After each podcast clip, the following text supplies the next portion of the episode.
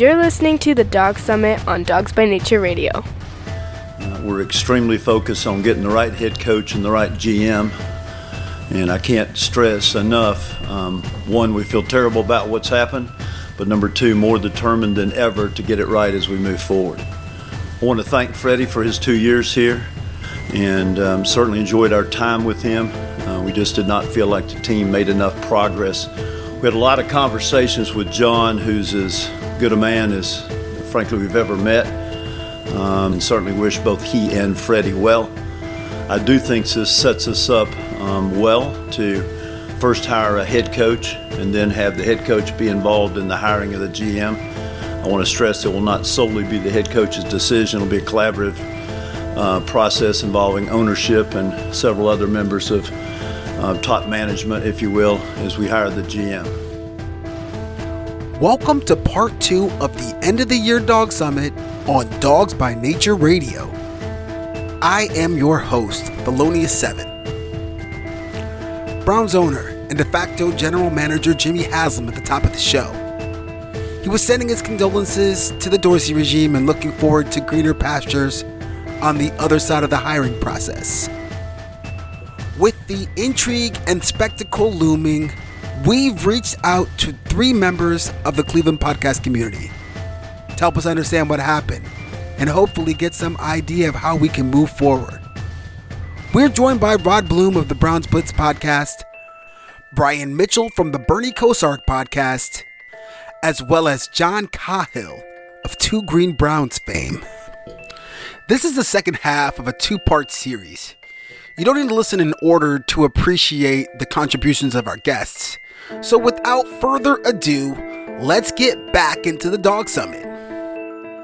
Last session, we started with the general, talking about how bad the Browns fans have it, talking about what we learned from last season, and thinking about what were the most important things that happened.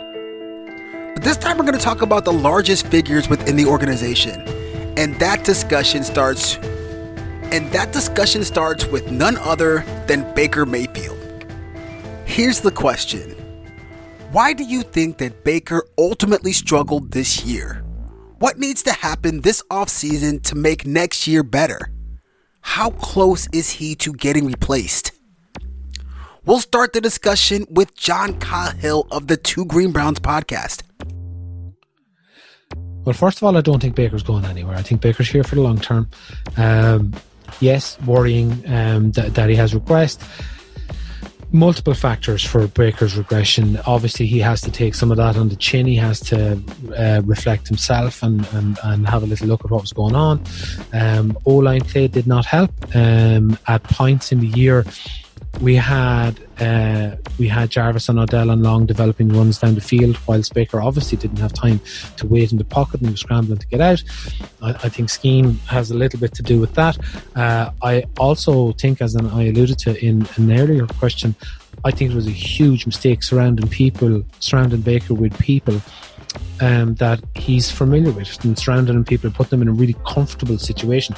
I think Baker is one of these guys that needs to face a little bit of adversity. He needs to face, he needs to have that little chip on his shoulder. He needs that kind of motivation.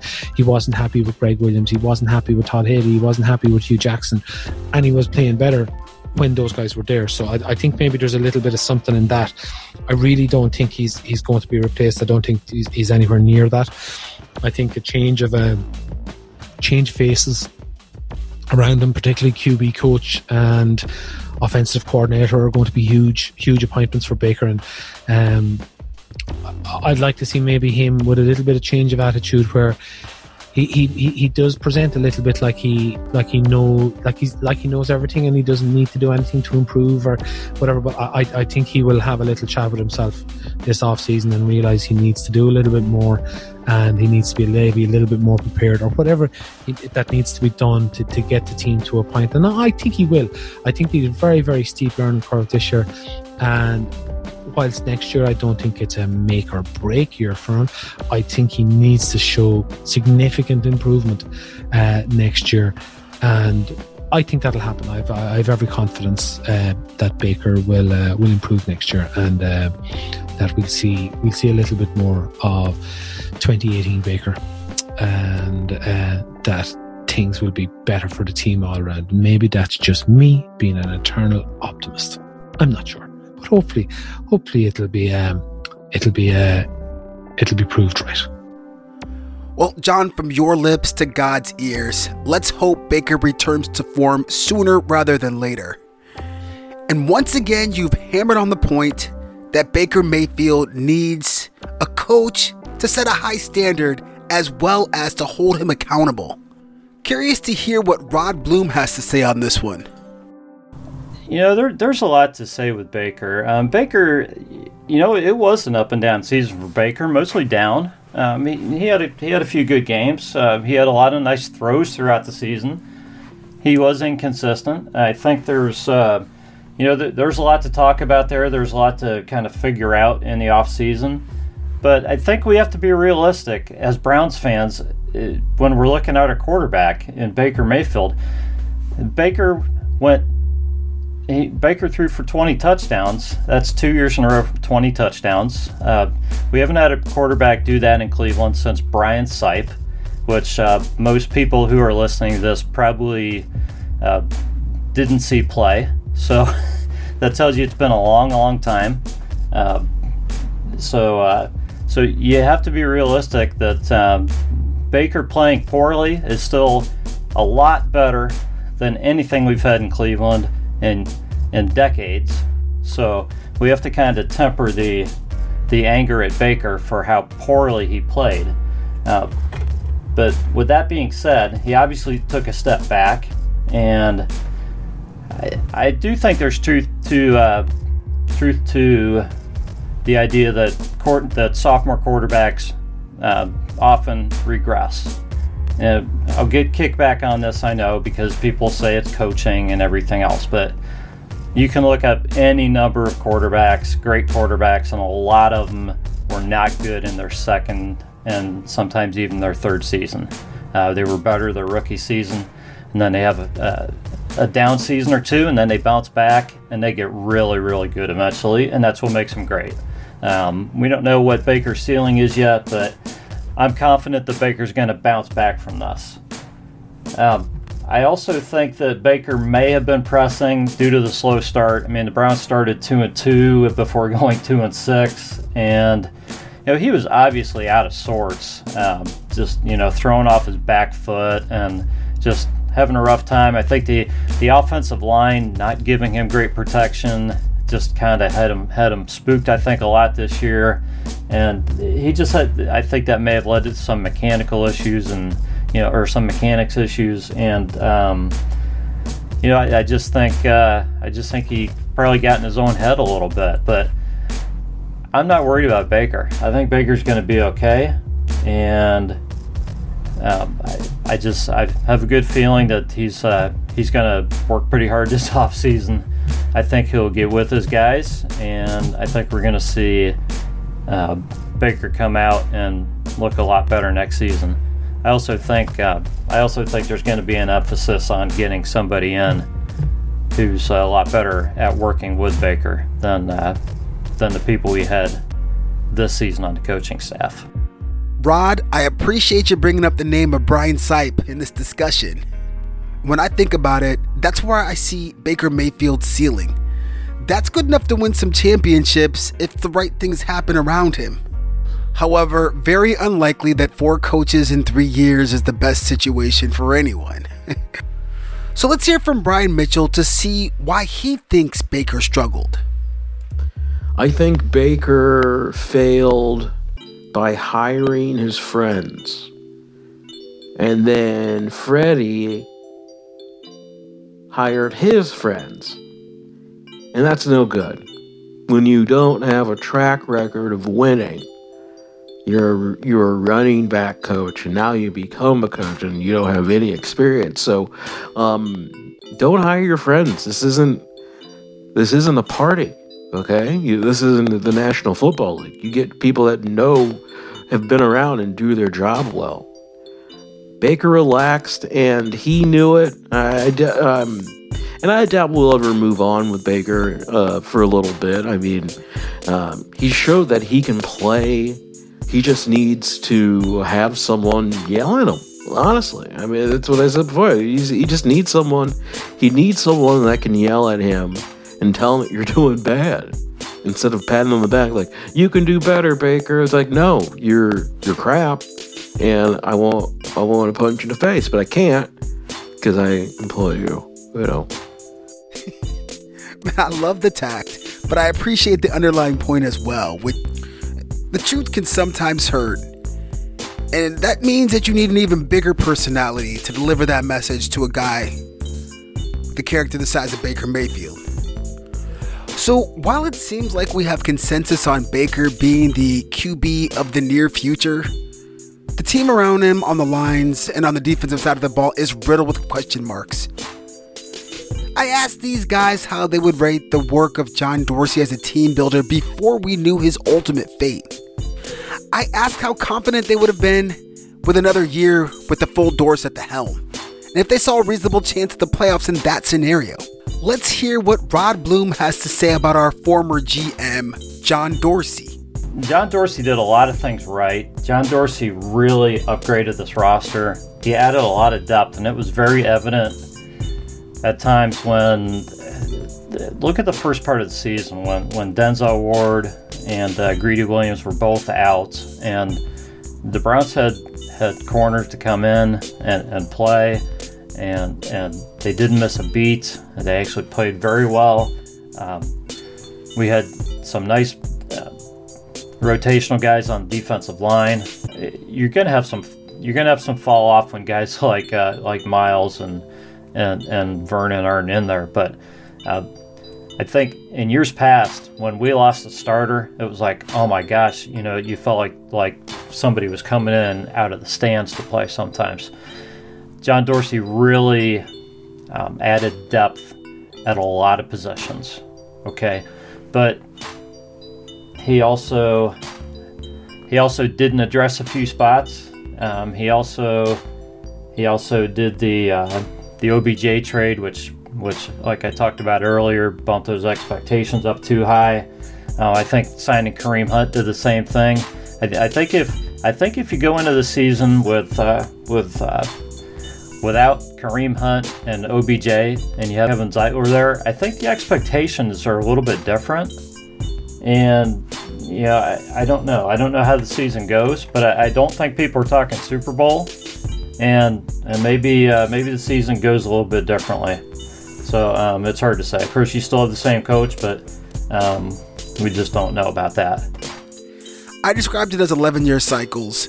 Dorsey's work harkens back to that of Phil Savage, who in 2008 leveraged all of his future assets to attain players to win now. Of course, when that team didn't win right away, Phil Savage was relieved of his responsibilities and took a position in Mobile, Alabama. I think it's not unfair to say that the hype surrounding those big win now moves somehow had something to do with his demise. So, next, let's hear from Brian Mitchell of the Bernie Kosar podcast.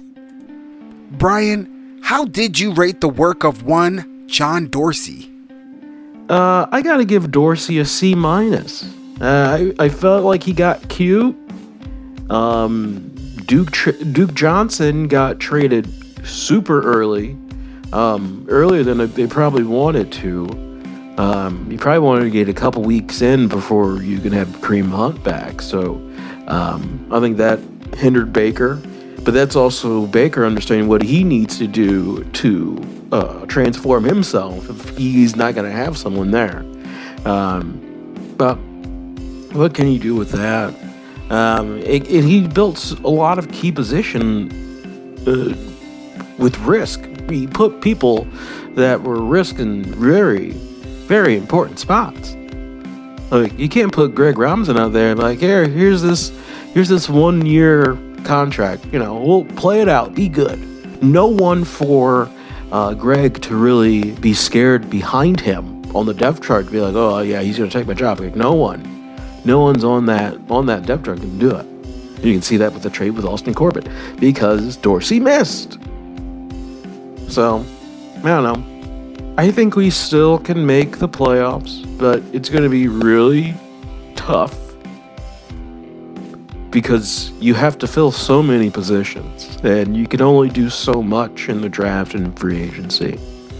And now, um, if since he goes with with Joe B from LSU, you're gonna have Raven Steelers Cincy fighting for playoff spots. So you have not much room for error here, and you have to be confident that you can be uh, a player against those against those teams.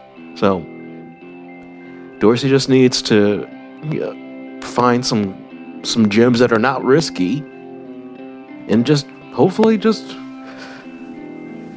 find guys that can play and want to play football.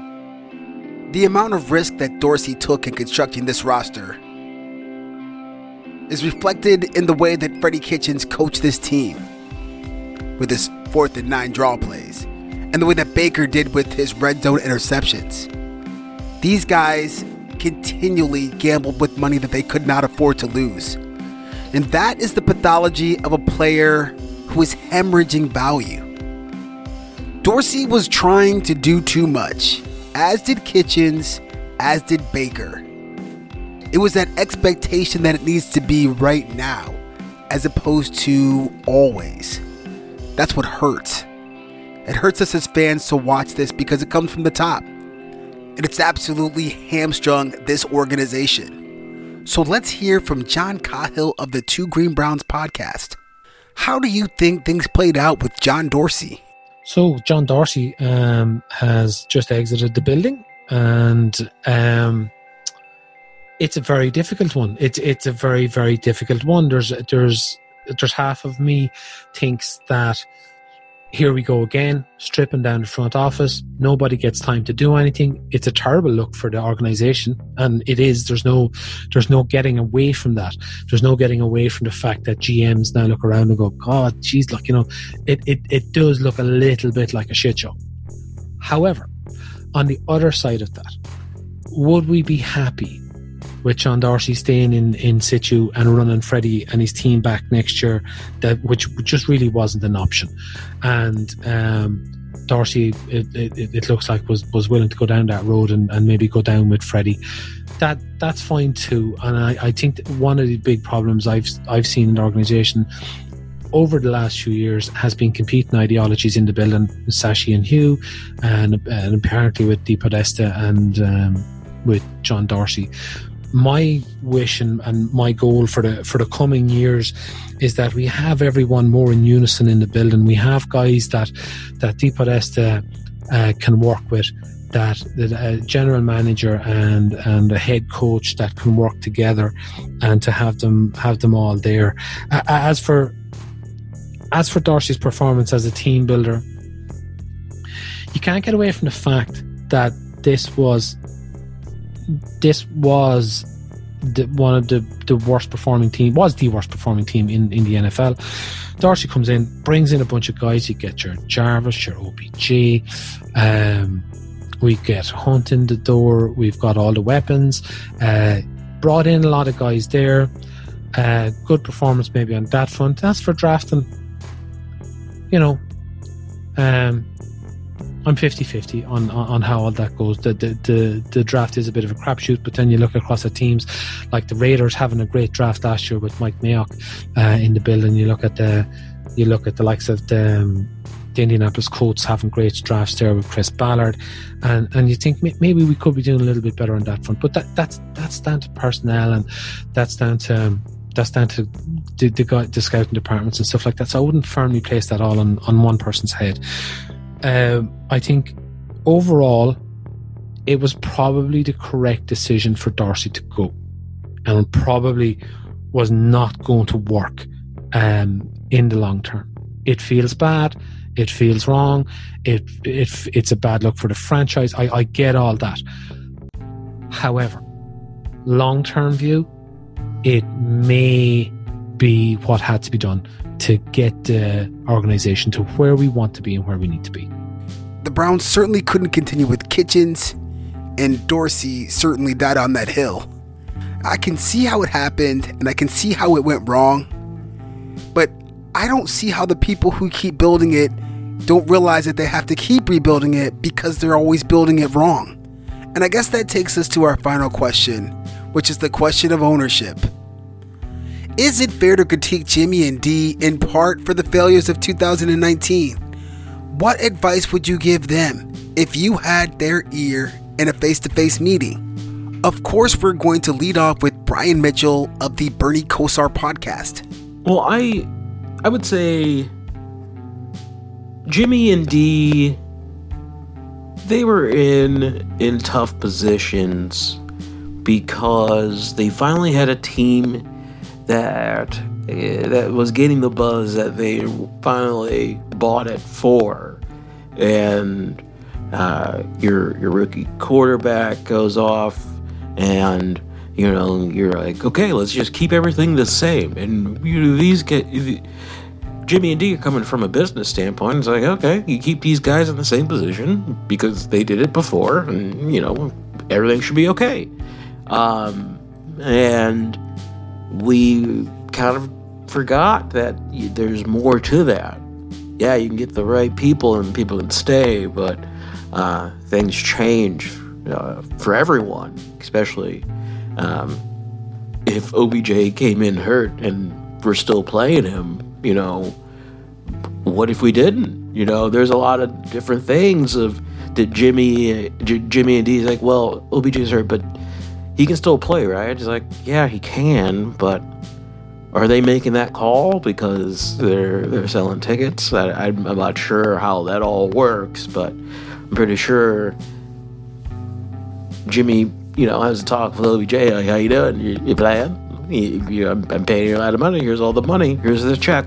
I'll give you an extra check right now. You know, so I'm not sure how that works, but ooh, but if I if I had a face to face, whoa, I would first have to ask, um, why did you draft Johnny Manziel? Uh, just, just, uh, just, why? Why did you do? Why you do something dumb like that? I don't know.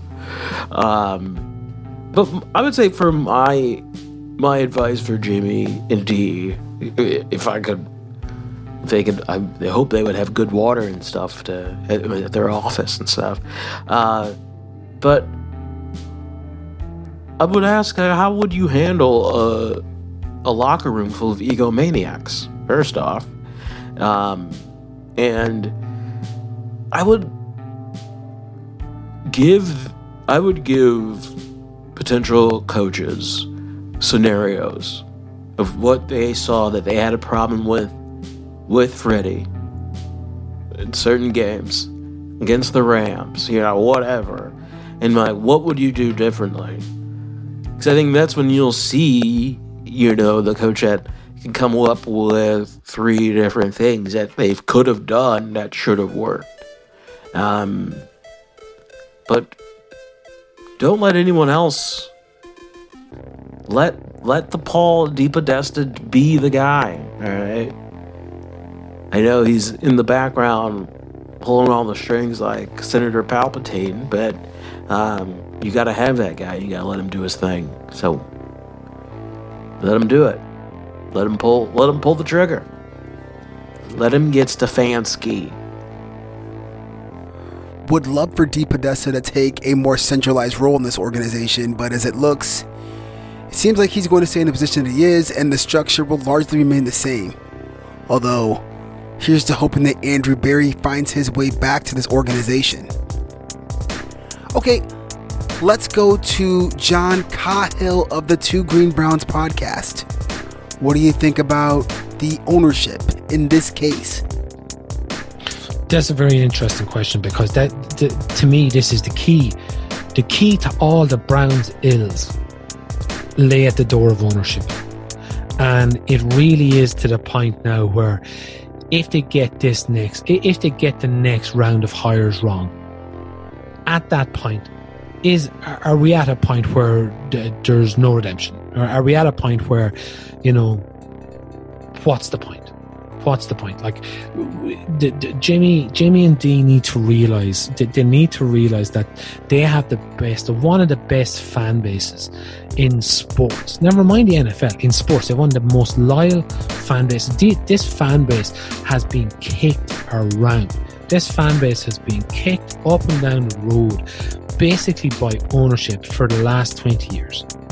Like nothing, nothing appears to be going right. And, and at the end of the day, you know, uh, is is it Ray Farmer's fault? Is it Mike Lombardi's fault? Is it um, John Dorsey's fault that our franchise is viewed the way it is? And and the answer is no. There's one consistent. There's one. There's one consistent thread here in uh, in the last so many years that that this that this has been going on, and Jimmy and Dee have a lot a lot of questions to answer.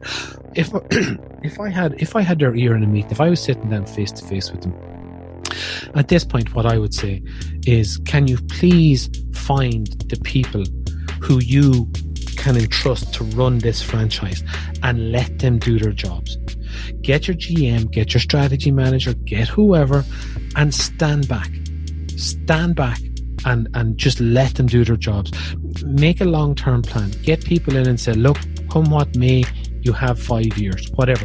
The franchise needs stability. The franchise really needs stability. It needs good people, needs good people in the right positions and stability. They're the things that I think the fan base kind of crave. And I, I think if you pull any Browns fan aside and say, look, you know, uh, would you accept you know? And, and, we've done this but it's actually like you know this was the this was what we were we were told. We were told right a, a bad season or two this gets you into position to do x y and z.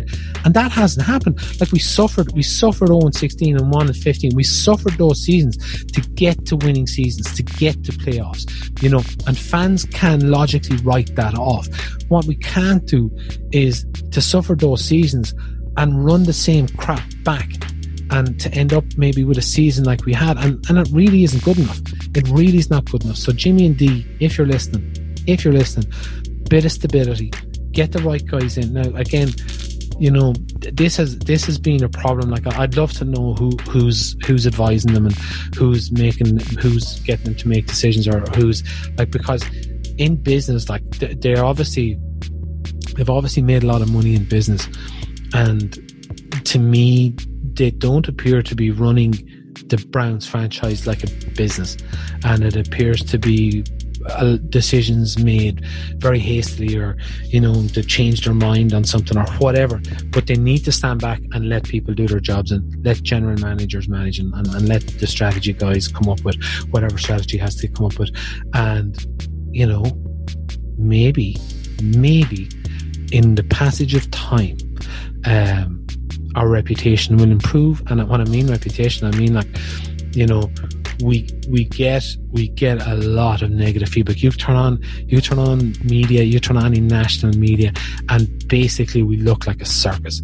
And as a fan, it's so disheartening. And it's very disheartening when you're talking to, particularly here in Ireland, we'd, we'd have a lot of Patriots fans, a lot of uh, Steelers fans, a lot of Green Bay fans, a lot of Dallas fans, all successful franchises because that that's how that's how NFL travels internationally with, with the successful teams. Like, and there is a very small cohort of Browns fans that are the, the Browns fans are so much more passionate and so much more, and we have to be.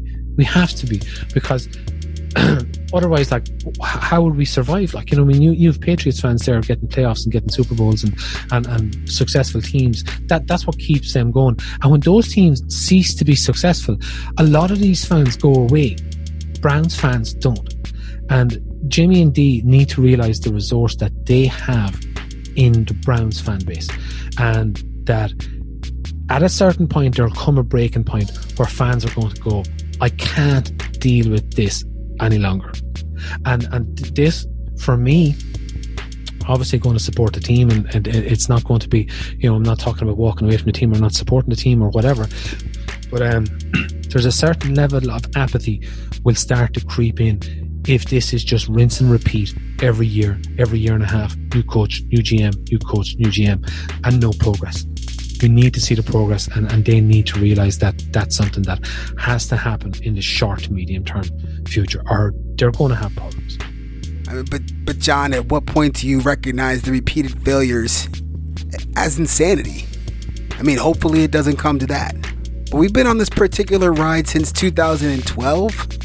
I think he's definitely earning his reputation.